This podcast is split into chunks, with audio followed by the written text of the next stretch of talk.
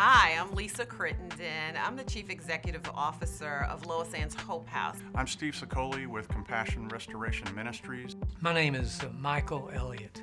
I'm the Executive Director at SERVE in Stafford County. My name is David Cooper. I'm the Executive Director of the Thurman Brisben Center in Fredericksburg, Virginia. We have three things that's part of our mission. One is we provide emergency food to those that need it once a month. We provide utilities assistance to those that need it in the heating and cooling season. And one of the sweetest things that we do at SERVE is we assist our seniors and our disabled veterans obtain their prescription medication. I got a firewood ministry that heats anywhere from 16 to 20 homes every winter. Then we roll into got construction uh, ministry that does disaster relief and also local projects. A lot of um, roofing jobs, handicap ramps, repairing subfloors in, in homes. And then, of course, one of the most active right now is the transportation ministry, where we take donated cars, fix those up, and give them away to people. So, Loisann's Hope House's mission is no family homeless. It's taking families off the street. Those families and children need a place to put their head down at night to stay warm. We provide emergency shelter for about 80 people at a time. Those are women, children, and men. We look for people's strengths and capabilities, and we focus on those to help to equip them for long term success. Last year at SERVE, we're excited because we were able to provide 248,000 pounds of food to over 7,000 people. Just this year at Thanksgiving and at Christmas, we're prepared to support 375 families with 22,000 pounds of food. We're um, giving away about 50 plus cars every year to families in the local area. And then again, repairing about another 50 vehicles as well. We provide about 63% of all emergency shelters across the planning districts, uh, 68 families. We had 48 military veterans. We don't have an industrial setting. We have homes that are set up and designed for families to maintain a routine. We needed a stove for our families to cook on. And so, because you all helped us purchase that stove, every day they are providing food um, and nurturing items for their families.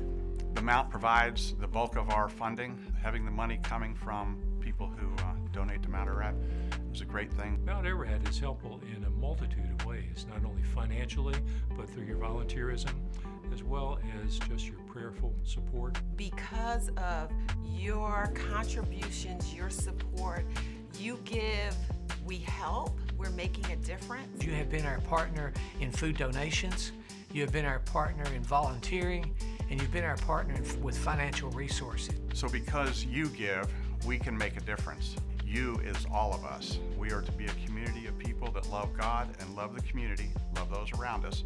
So that's you, and I'm included in you. But then we, we at Compassion Restoration would love that you become part of we so that we can make a difference. We can truly say, after 40 years, you are a partner that sustained the relationship with SERVE. Thank you. So because you give, we can make a difference. Because you give, we can make a difference. Because you give, we can make a difference. Because you give, we can make a difference. Come on, isn't it good?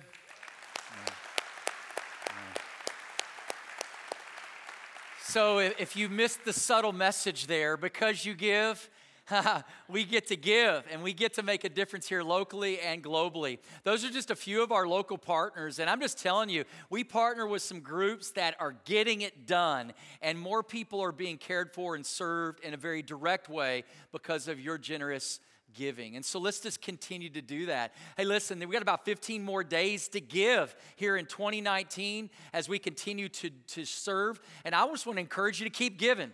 You know, keep giving in a generous way so that we can continue to grow and this ability to make a difference. Well, good morning to you and welcome to the Mount today. Welcome, Stafford campus. Welcome, Pastor Andrew and our Fredericksburg campus down south. And welcome to all of you that are watching online today. Man, it is hard to believe we're one week away from Christmas. Come on, one week away. Is that not crazy or what? When you start thinking about this, how, how it kind of sneaks up on us, it's just wild to think that we get this opportunity. Now, listen, I'm going to give kind of a Stafford push here for a minute we start Christmas on Monday, not Sunday. Sunday, we're going to have a normal gathering here. But on Monday and Tuesday is going to be our outreach services here. And at Fredericksburg, it's going to be on Tuesday. Friday, actually, Monday night, we got two opportunities for you to invite someone to come with you. I want to encourage you to invite someone to come on Monday so it'll free up some on Tuesday. So come, let's pack out both of those services. Don't come alone, bring somebody with you as we get to experience Christmas at the Mount together. Just really want to encourage you that. Now, you have a Bible, turn with me to Ruth chapter 2. I'm going to give you a head start. It's a small little book in the Old Testament. We started there last Sunday, and today we're going to continue our Know Joy Christmas series. Now, as you're turning to Ruth 2, what I love about this Old Testament story is that it takes place in Bethlehem. Maybe you've heard of something else that took place in Bethlehem. So we're just getting a head start. We're starting Christmas early. In 1050 BC is the storyline of Ruth and it happens in the place where Jesus will be born a thousand years later. Now, if you were with us last Sunday, we looked specifically at this woman named Naomi. Naomi was married to a guy named Elimelech, and they had two sons, and a famine hit Israel. And they decided to move out of Judah and to move to this foreign country called Moab. Well, last week in chapter one, Naomi is finally returning home. But some hard things happened while she was away. While she was living in Moab, her husband dies. And her sons marry, they get married to Moabite women, and then her two sons pass away as well. And so now this woman returns a decade later, and she returns with one of her daughter in laws returning with her. So you could say Naomi was a returner. Say that with me, both campuses. Say the word returner. Come on returner. You know, this idea of coming back somewhere where you once were had been and to come back after the pain of this last 10 years and to come back with now a story you have to share. I wonder what Naomi was thinking. How am I going to be treated as I return? Well, today we're going to look at the other person in the story. We're going to look at Ruth. And I want us to think about Ruth because Ruth is also coming with her to Bethlehem, and Ruth has never been here before. Ruth, born and raised in Moab, and she has also had a very difficult story. Because guess what? Not only did she get married, her husband passed away before she was able to have a child. And she makes the decision to come with Naomi to Bethlehem. Yet she's not returning, she's coming as an outsider an outsider who's unmarried, an outsider with no children, an outsider with no source of income. And this idea of being an outsider is going to be her introduction to Bethlehem. How is she going to be treated as an outsider? You ever thought about that? I want us to get into the story today. So I want you to think about this. When was the last time you've been in an environment where you were the outsider? Where you stepped somewhere and you didn't know anybody. Come on, some of y'all just recently started a job. There's always this fear of stepping into something new, getting to know people. Some of y'all, the last seven days, you went with your spouse to their Christmas party and they knew everybody, you knew nobody, and you're in this environment. Come on, what's it like to feel like when you are the outsider? It's a little bit of fear. How are people going to uh, receive me? So, in this story, I want us to look at Ruth because as I think about this, this Christmas story, I'm inviting you to do that very thing. I'm inviting and you to invite people to come with you next week to the Mount. This idea of Christmas at the Mount, you're going to invite someone, and if they've never been here before, they're coming as an outsider. Can we just imagine what is going on in their head and heart when they show up for the very first time? How is this church going to treat people that are coming in for the very first time? Listen, that's a challenging thing. And so, what I want us to do is, I'm going to give you a little homework assignment. And I want to kind of push you a little bit, both campuses, because I want you to pay attention to conversations that are already happening all around you. Come on, put on your spidey senses And as you're listening to people at school or at work, or maybe you're getting a cup of coffee in the morning, or maybe you're at a restaurant, or maybe you're in your neighborhood, as you're listening to conversations, I'm gonna give you three prompts. And if you hear one of these three prompts, I want you to take that as your cue to invite them to come with you to Christmas at the Mount. Come on, y'all with me today? You right, Pastor. I'm with you. Yeah, give me that, right? I get it, I get it, I get it. Here's your first prompt. Here's your first prompt. If you hear a conversation this week, somebody say, things just aren't going well. Okay? Now, they might be talking about things not going well at work, or maybe in a relationship, or maybe in their marriage or their family. If you hear somebody saying something about things not going well, that's your cue to what? To invite them to Christmas at the Mount. Y'all willing? Y'all willing? All right, here we go. Next thing I want you to hear if you hear somebody say, Hey, I wasn't prepared for that, or Hey, we weren't prepared for that. Maybe it was, We weren't prepared for that change. We weren't prepared for that, that conflict. I wasn't prepared for that challenge. I wasn't prepared for that crisis. We weren't prepared. If you hear somebody saying that, that is your prompt, that is your cue to invite them to Christmas at the Mount. Come on, Freshburg, y'all with me today? Because they're not here. I need your help. I need your help. And then the last thing I want you to pay attention to if someone says, hey, we're not from here. Listen, this is a moving community. We live in Northern Virginia. Somebody's always moving in. If there's some, they're an outsider, I'm not from here, then that's your cue to say, oh, you ought to come with me and my family to Christmas at the Mount. All right, we're rehearsing it this week. So this week, you're going to be haunted in Jesus' name the next seven days, hearing everybody talk with you like that. Now, listen, I love, there's a thing that we do at our church. We do baptism stories. I love baptisms. And we always do about five or six times a year. And this last Sunday, we did a baptism service. And one of the stories, I thought, oh, wow, that's good. Uh, I want you to listen to a lady named Kim as she gets personal about how she was invited here to the Mount. Pay attention to this story. Watch this. This is Kim's story. For before accepting Christ, my life was a chaotic mess. I was not happy with life at all. I wasn't happy in my marriage, and we fought all the time. It seemed I was always mad, and people couldn't even approach me in fear of how I would react. I was ready to give up. I came to the Mount about seven years ago, but it never clicked. I felt like I was being pushed by my friends who invited me. Then, one service, we got our youngest daughter who couldn't stop crying. We got this call out of service, and we never went back.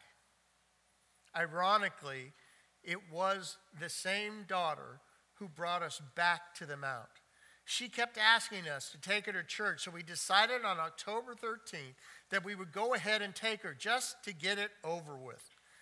That morning, I even wrestled with going, but I did it. Something was different that day from the beginning of the worship team's first song to Pastor Todd's sermon that spoke directly to me. After services, we went up to the pastor and I committed my life to Christ on the spot. My husband and I both walked out of the church shaking and in tears. Not bad tears, good tears. I want to be baptized today to show how committed I am to my faith and to show my family and friends my commitment to Christ for the rest of my life. I cannot do life without Christ. I need him with me every day to help guide me through. Kim, with that great profession of faith, Pastor's going to baptize you in the name of the Father, the Son, and the Holy Spirit. Come on, is that not good? Amen. That's good. Kim, thank you for letting us share your story today. When I thought about Kim's words, I loved it that she said, We came and we didn't like it. and then they left and didn't come back for years. And I love it that the invitation of their youngest, we got to go to church. And then it's like, let's just get this over with. And then I love how God invaded their space that day and how they were received that day that changed everything. Now, this story gets a little more personal to me because their oldest daughter is in my Hannah. My oldest daughter is first year teacher, fourth grade, and she's teaching their daughter. And so it's neat how they even got to meet at Meet the Teacher Night and get to share in kind of that moment. But I love that God's brought y'all here to us and that you're a part of our family now. Praise the Lord. Praise the Lord. Matter of fact, uh, I say, we're one week away from Christmas. Can you imagine? Listen, this next Saturday, my Hannah gets married. Uh oh. Yeah. So we're going to take up another offering right now. And Get into the Bible, you people. Come on, Ruth, chapter 1. At chapter 2, here we go. Verse 1. Here we go. Now, Naomi had a relative on her husband's side, a man of standing from the clan of Elimelech, whose name was Boaz. And Ruth, the Moabite, said to Naomi, Hey, let me go to the fields and pick up leftover grain behind anyone in whose eyes I find favor. Naomi said to her, Go ahead, my daughter. So she went. She went out and she entered a field and began to glean behind the harvesters. As it turned out, she was working in a field belonging to Boaz, who was from the clan of Elimelech. Come on. I titled today's message, Know Opportunity. Come on, note takers, y'all need to write that down. Know opportunity. Today, Ruth shows us with her example that an opportunity doesn't happen without a step, without taking a step. Ruth, come on, here she is. She's the outsider, but we discovered last week that she was willing to make a commitment to Naomi and a commitment to God. And this is powerful to see. Now, we pick up in the story in chapter one where Naomi was doing that whole anti evangelism thing. Come on, y'all know. And she's, you know, we're at church telling you, invite people to, to church, invite people to Jesus. She's doing the opposite. She said, Ruth, Go home. Ruth, go home to your people. Go home to your gods. Don't follow me. Don't follow my God. Some of y'all do this at work every week. Don't follow my God. But no, I love what Ruth says. She says, No. She says, Don't urge me to leave you, to turn back from you. Where you will go, I will go. Where you will stay, I will stay. Your people will be my people, and your God will be my God. We believe this is one of the most powerful confessions of faith in the Old Testament. This declaration of her faith in following after God. But this is the chapter where we move to chapter two, where we see if Ruth is for real. Come on, this is where we ask the question is she smoking what she's selling? Wrong crowd. Is she practicing what she preaches? Is she practicing what she preaches? Listen, this is when we got to ask. And listen, maybe I say it this way. This is one to write down. Making a commitment is a start, but making a change requires a step. I'm gonna say that again. Come on. Making a commitment is a start, but making a change requires a step. Listen, in this journey here at Christmas at the Mount, we're talking about how to know joy, how to know joy. Last week, Naomi had to find out how to battle bitter. What a message last week God spoke through Katie Hawkins. Powerful.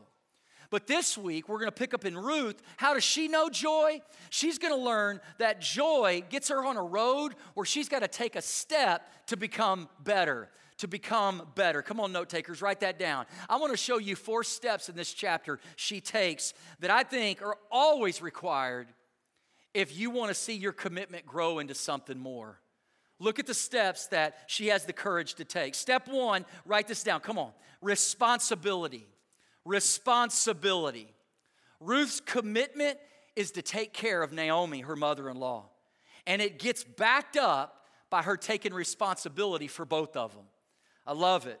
She says this in verse 2. She says, Let me go. Let me go out in the fields. I'll pick up all the leftover grain. I'll take care of us. I'll take care of us, Naomi. Ruth takes a step, and by taking a step, she begins to move forward. Have you ever heard the phrase, it's, it's always harder to steer a parked car. Isn't that true? You can, not even turn the wheel, but you get a car moving, and all of a sudden it frees up that wheel. Listen, you got, you got to take a step. You got to begin to move forward. I wonder for you this year, if we're talking about knowing joy, what right now is, is maybe blocking out joy for you? What is it this year that you know you, you want something more? You want to make a commitment, but there's something about that commitment that you go, just not real sure. You know there's something you need to confront. Maybe there's someone you need to confront. Something needs to change, yet your commitment hasn't led you to take that step yet. I wonder, what is it? What is it? Come on, what is it? What is it? Listen, this is the season where we all kind of evaluate our year and our life and we go, oh man, I'm, I'm, I'm not in the best shape right now, but man, it's Christmas. I don't want to do it yet. Let me wait till the new year, right? It's this idea I'm not ready to take the step yet. Or, or maybe it's not that. Maybe it is that idea of finances. And of course, again, it's Christmas, right? And we're, we're going to, oh, okay, in the new year, I'm going to I'm going to do better, right? And it's this idea when are you going to take that step if that commitment is real? What is it in front of you? Some of you are miserable in a job, and, and when are you going to do something about that? You know, if you want to take a step, what's a step that's required? Because to sit back and to stay stuck is not the reality. When are you going to be willing to take some responsibility? Some of you are in a, a toxic, toxic dating relationship. And yet, God's clearly said, here's what you need to do. And you're like, ah, oh, the fear of being alone is worse than being in the worst relationship that you're in. It's this decision making time. What do I do? What do I do so that nothing blocks out the joy? Well, listen, Ruth shows us you got to start moving. You got to start trusting. You got to start believing what could be possible. This commitment of taking responsibility. I love this when people make spiritual decisions here. We are a church about steps. We've created a kickstart, a group where it's going to be a place where you can begin to take those initial steps with God. I love that our whole process of getting you connected to the mount is next steps. Why? Because we want to help somebody that's beginning with Jesus or somebody that's beginning with Mount Ararat to clearly know here's what you can do to begin to belong in, in a greater way. This idea of being responsible is important. Come on, I can't say it loud enough. Commitment leads to responsibility. And, and I wonder sometimes that we miss this, but Ruth is showing it to us again. But watch this, write this down. The second thing we see is not just responsibility, she takes initiative. I love this. Ruth's responsibility reveals initiative. You see, salvation, which we talk a lot about here at the Mount, people beginning with God, salvation is always about a relationship with God. And our discipleship is always about a spiritual journey or a walk with God. I like that we call it a walk because it's about steps. It's about us walking our faith out in steps. And so, what we see here in Ruth is she's willing to go out and glean.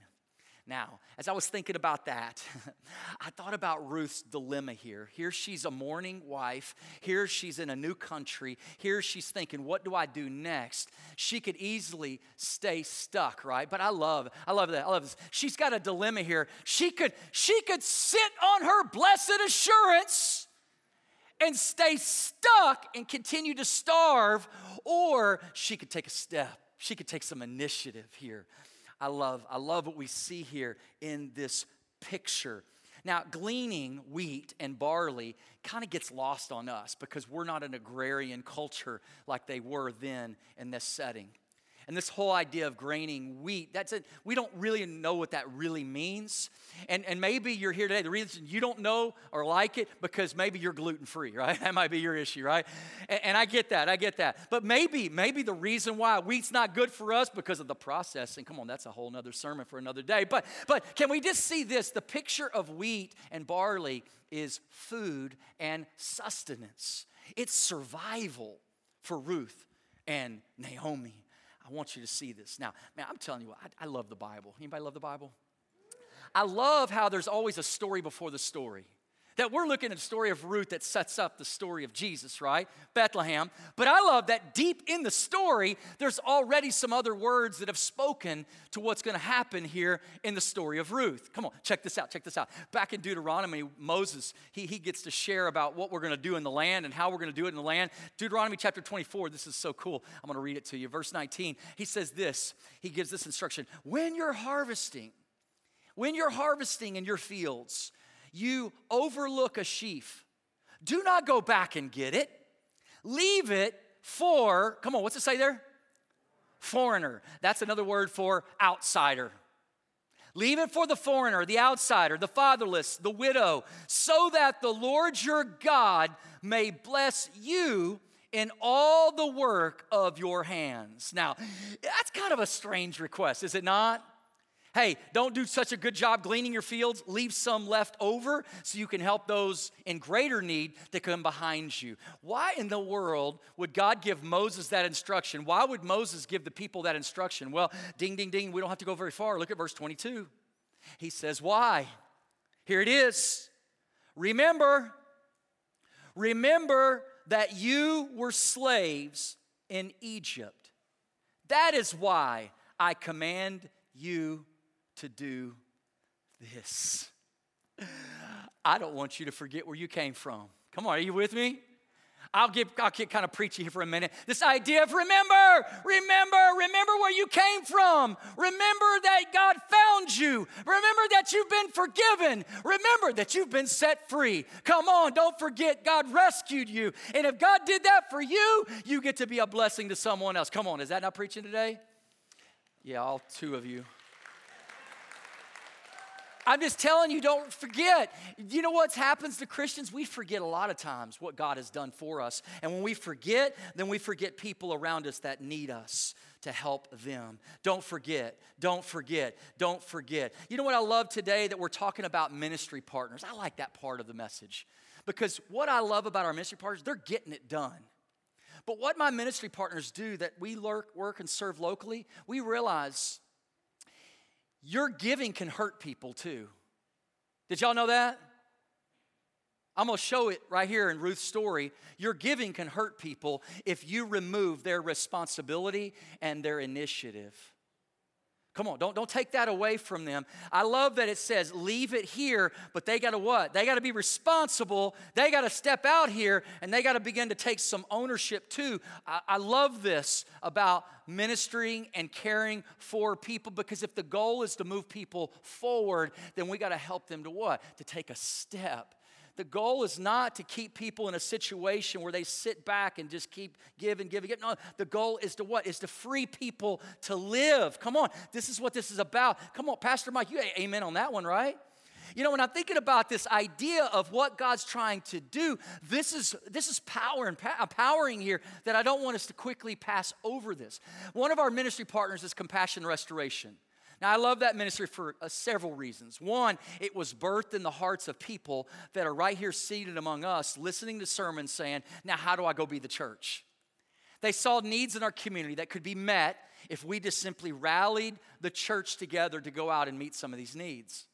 Now, they only showed you two parts of their ministry cutting firewood, which you can come and do and help us to keep people with wood burning stoves keep their houses warm. But then they also have the one they're getting most traction with is the car ministry. Now, you know what I love about the car ministry? Is that he just celebrated, they gave 50 cars away so far this year. Is that not powerful?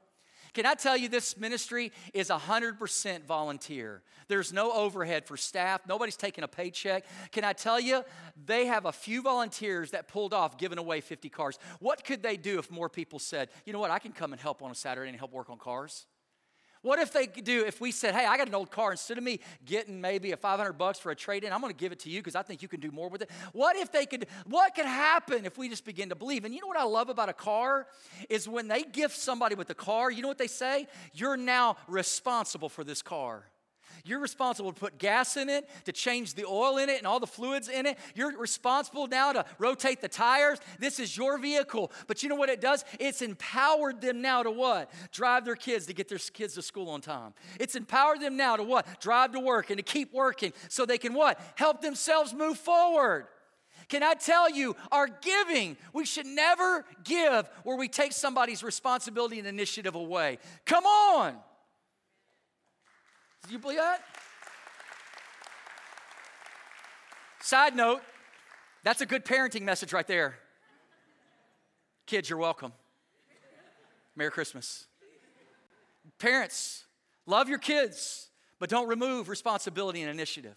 Come on, we've got to help people. And I love that Ruth, Ruth shows us what walking in her faith actually looks like.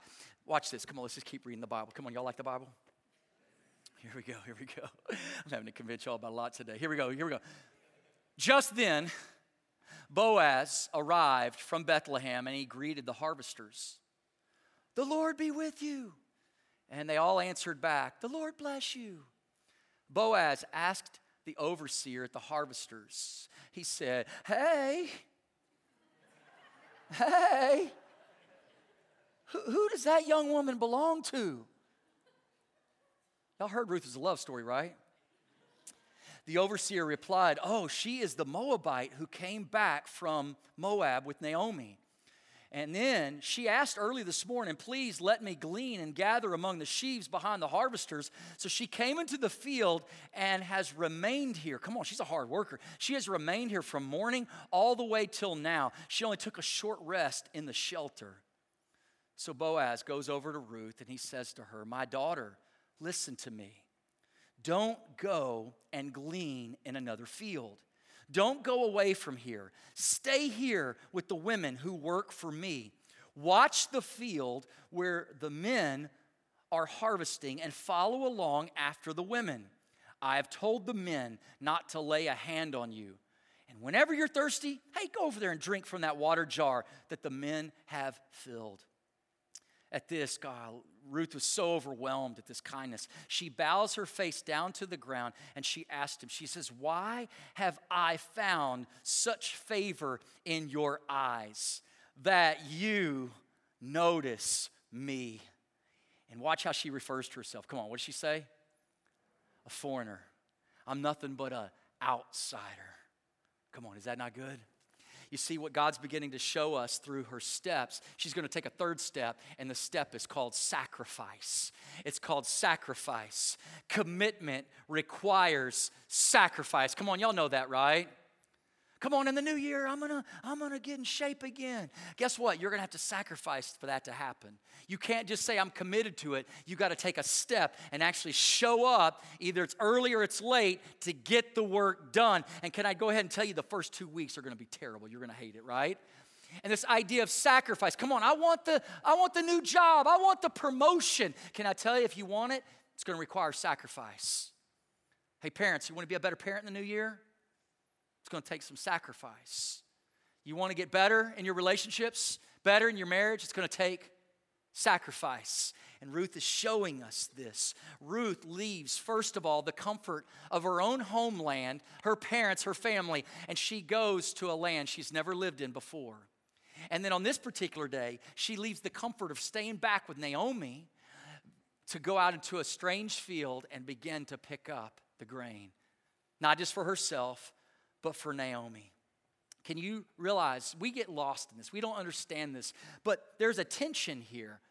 How dangerous it is for a single female to go out and glean in the fields. Now, we kind of get a little head nod to it when Boaz says, Hey, don't go to another field, stay in this one because you never know what may happen if you go to another field you might get misused, you might get taken advantage of, you might be hurt. And I want to keep you safe so you can keep taking care of your Naomi.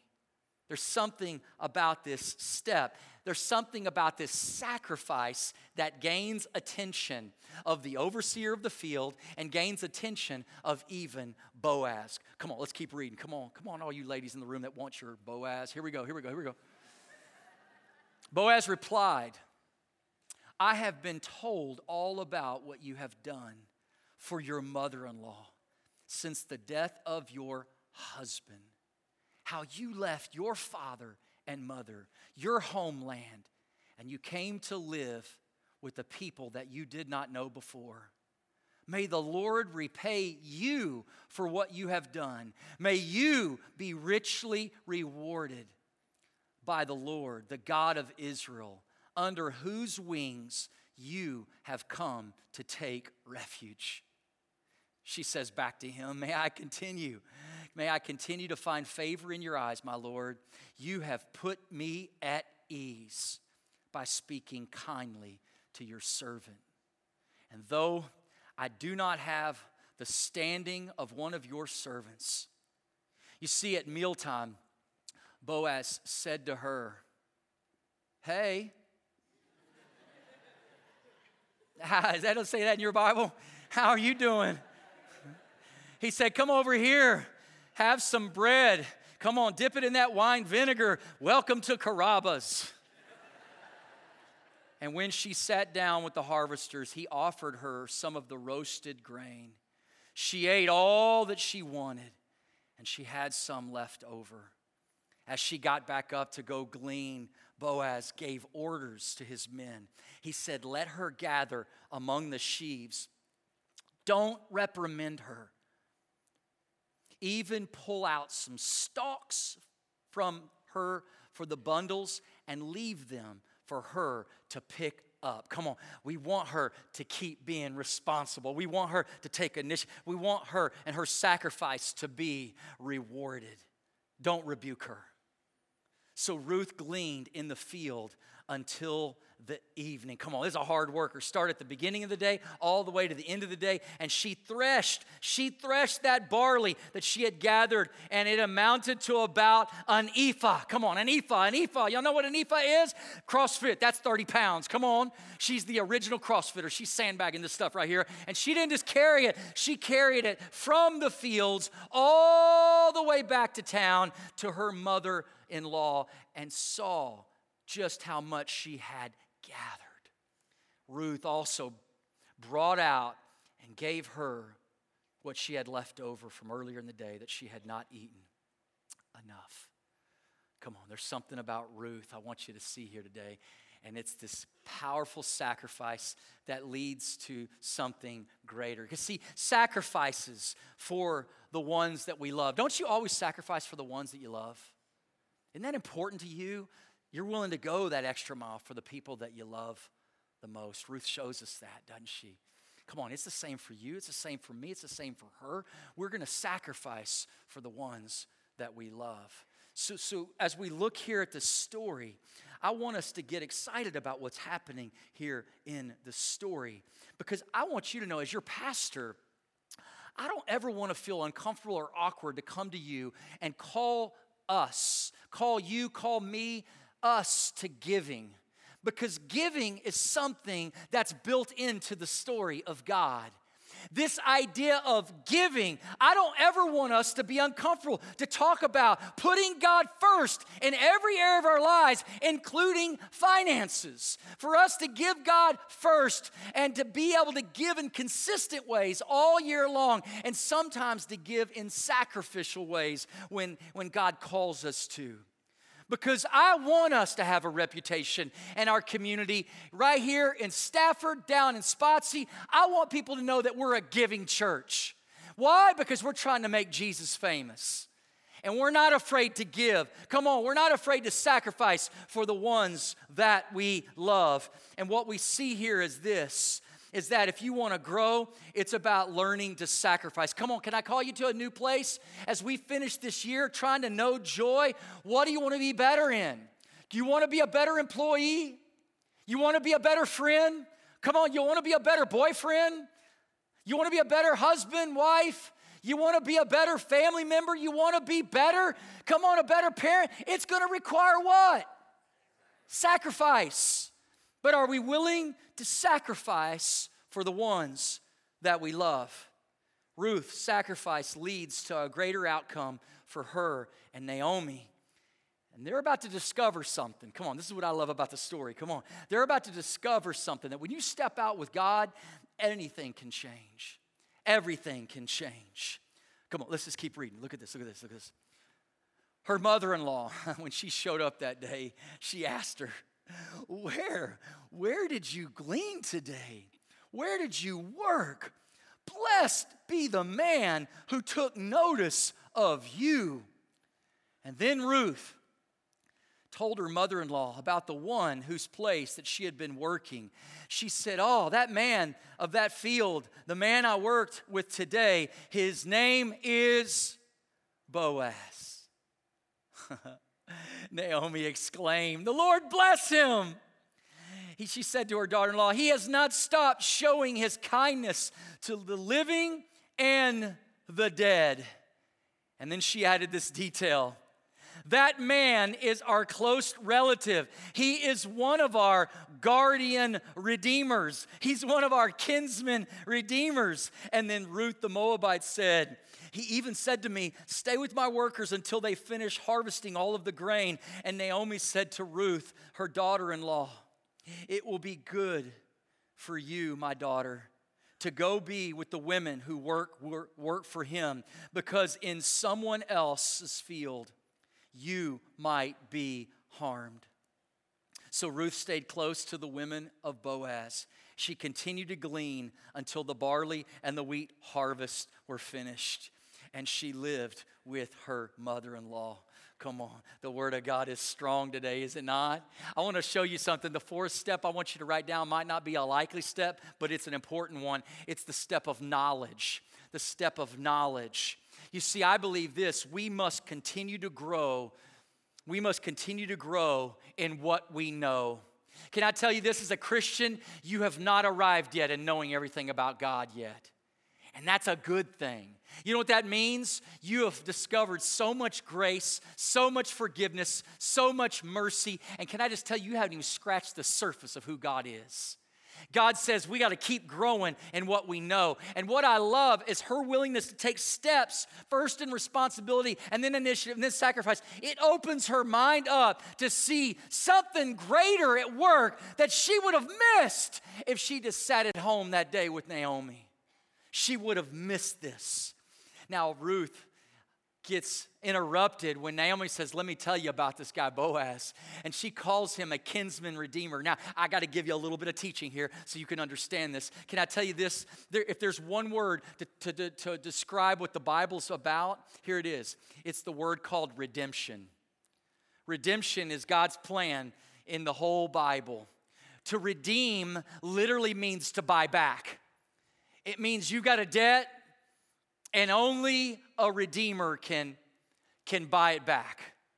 And what happens here, nestled in this story, there is a tradition called the kinsman redeemer. Let me give you that definition.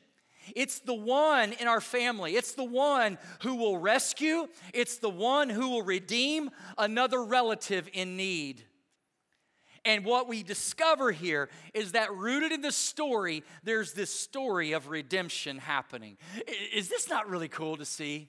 Now, listen, if you know the Bible, like, like we're going to unpack here, this points back to an earlier date. Remember back in Exodus? Come on, Israel went to Egypt. Remember what happened to Israel when they were in Egypt? They became slaves. And they cried out to God, God, help us. We are caught in slavery. Do you remember what the payment was to get them out of slavery? Y'all remember that payment? It was the cost of everyone's firstborn. Y'all know the story, right? The Spirit comes in to Egypt that night, and all the Egyptians woke up the next day to the death of their firstborn.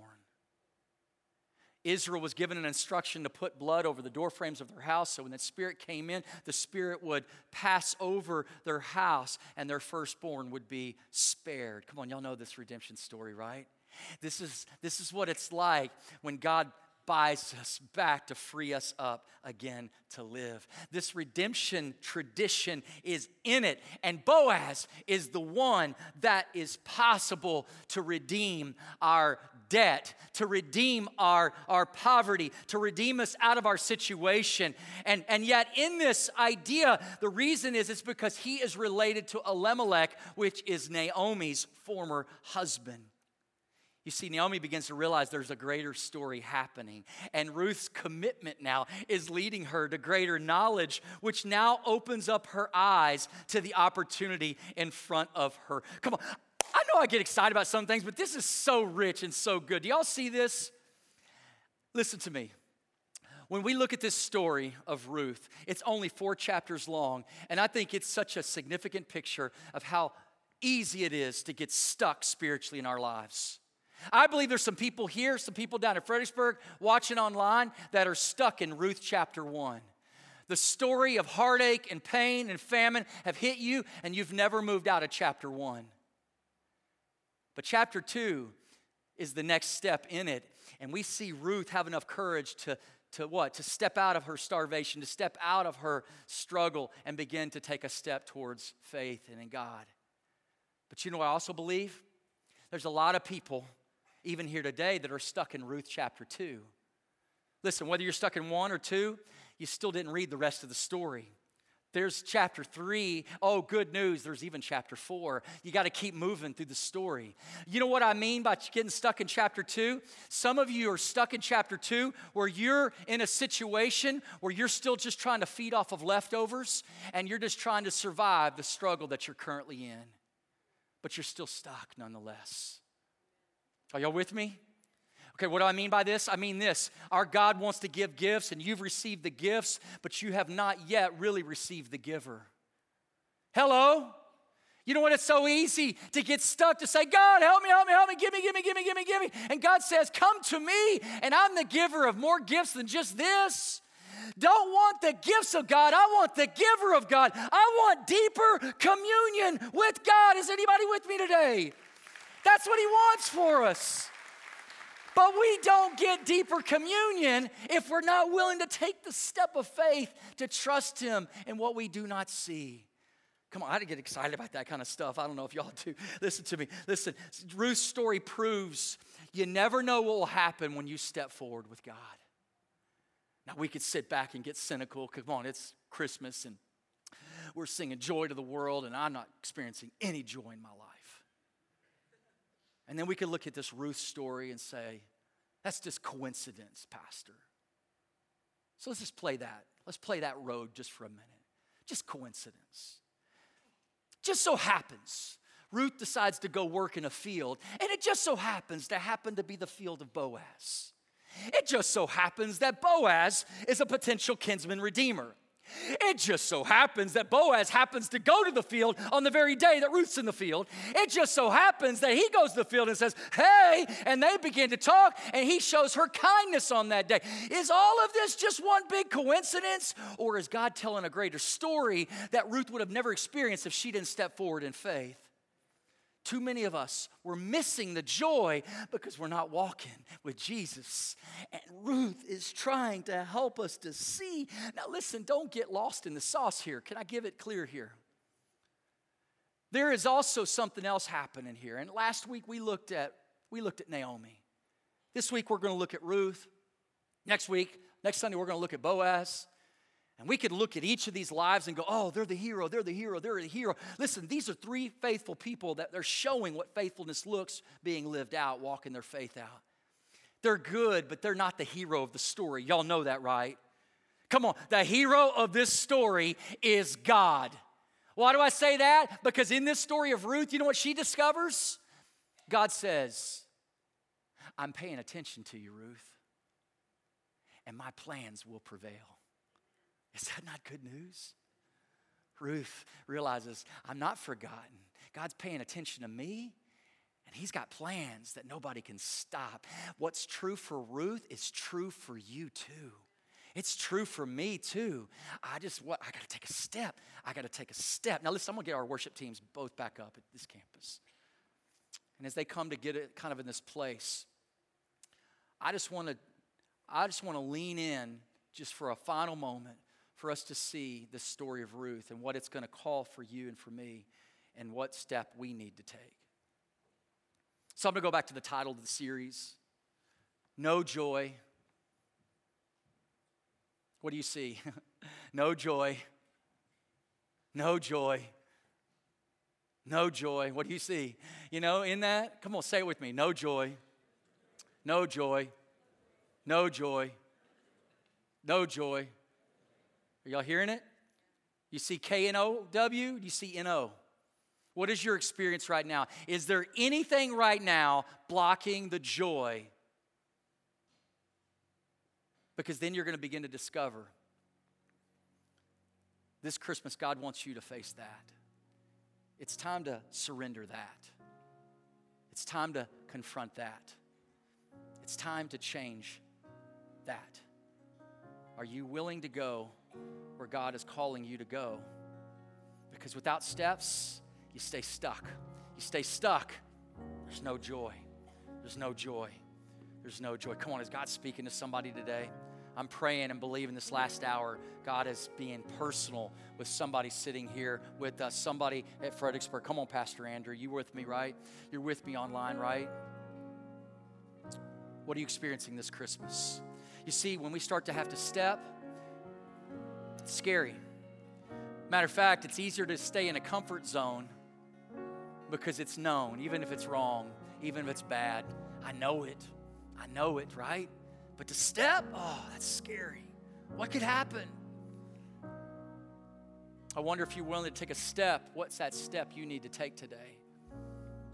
You see, you've been using a lot of excuses of why you're in the situation you're in. What if you laid that excuse down and you simply took a step of responsibility and owned what you need to own right now? Come on. Take some initiative right now. Take a step. Is it going to cost you something? Absolutely. I'm not I'm not lying to you about that. There's a sacrifice. Is your sobriety worth the step? Come on. Is your marriage worth the step? What's the step? What's the step? I'm telling you this God wants to tell you there's a bigger story. He's wanting to whisper today to you to say, I'm paying attention. I'm watching you. And I'm for you. You think I hate you. You think I'm against you. I'm for you. I just want you to take a step with me. Would you trust me? Would you trust me? Would you trust my ways over your ways? Would you trust my plans over your plans?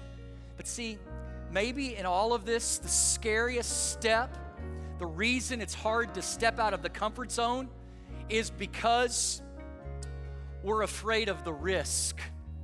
Isn't that really what it's after? Come on, if I take that step, what if someone doesn't go with me? If I take that step, what if they betray me? If I take that step, what if they reject me? What's at risk? Come on. I'm here to tell you there's something more risky. It's not stepping, and it's missing the plans that God wants to have. It's missing the joy that God wants to have. Can I just shoot straight today? What is the step that you need to take? I said a moment ago, some of y'all are in a toxic dating relationship and it's flat out sinful and wrong, and God's already called you out of it, it's time for you to take some responsibility and take a step. Come on. How long you going to live together? Take the step. Get married or break up. I mean, what's the step? Can I be that straight today? Because you're going to miss the joy of what God wants to be and what He wants to do through. Come on. Don't be afraid, whatever it is. Come on, it's emotional. Take the step, get into counseling.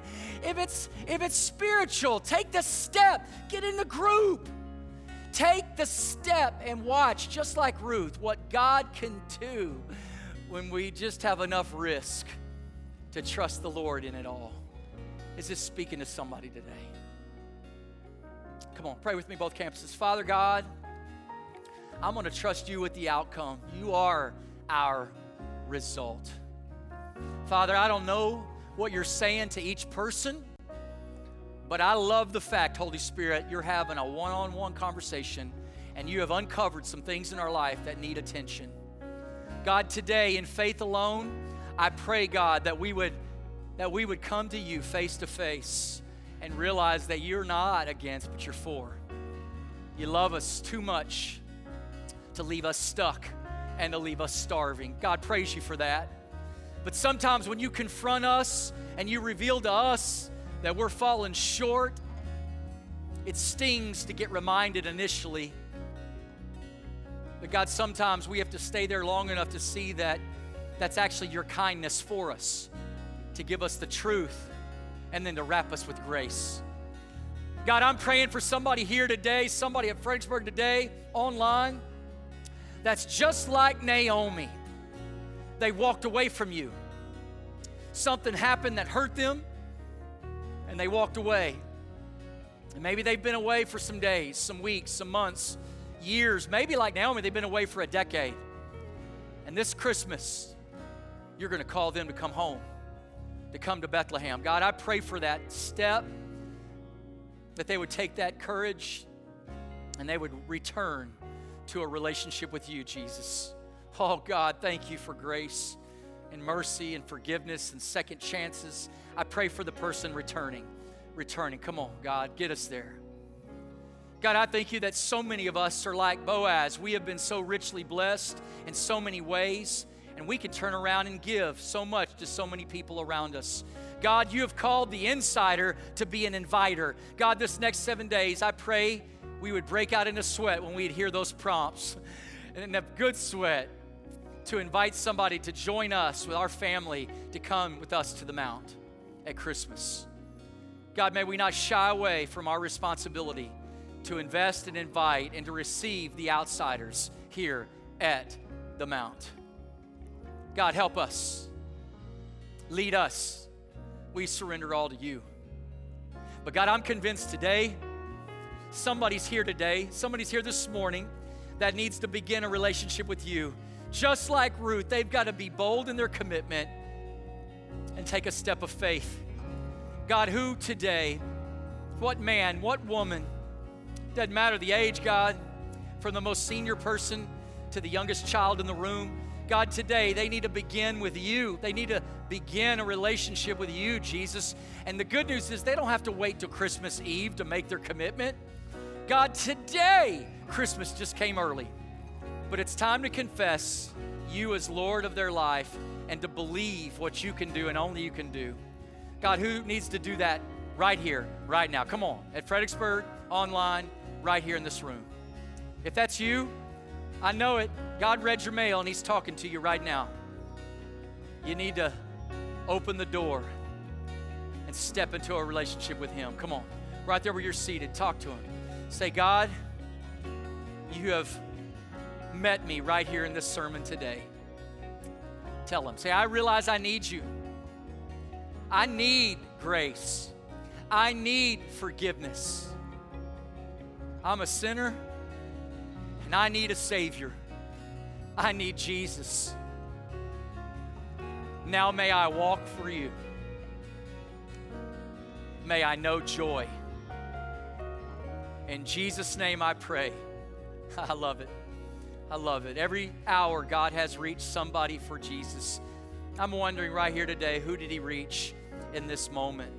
At both campuses, head bowed, eyes closed. I'm going to count to three. When I hit three, just simply put your hand right above your head quickly, and my prayer team's going to be there for you. Come on, don't be afraid.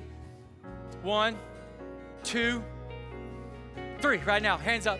Today, Pastor, I prayed. Today, I believed. Today, I'm giving my life to Jesus. I just trusted and believed. Come on, that was me. Keep it up till we get to you. Till we get to. Either campus. If you're online right now, click that button. Say, that was me, Pastor. That was me. Come on. Father God, thank you that salvation's come to our house this morning. We can't wait to see what's going to happen next Sunday, next Monday, and next Tuesday at Christmas at the Mount.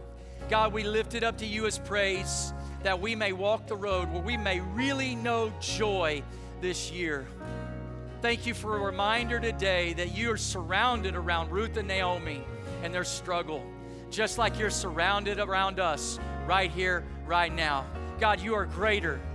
And God, we come and worship you. In Jesus' name we pray. Come on. Amen. Let's stand and sing.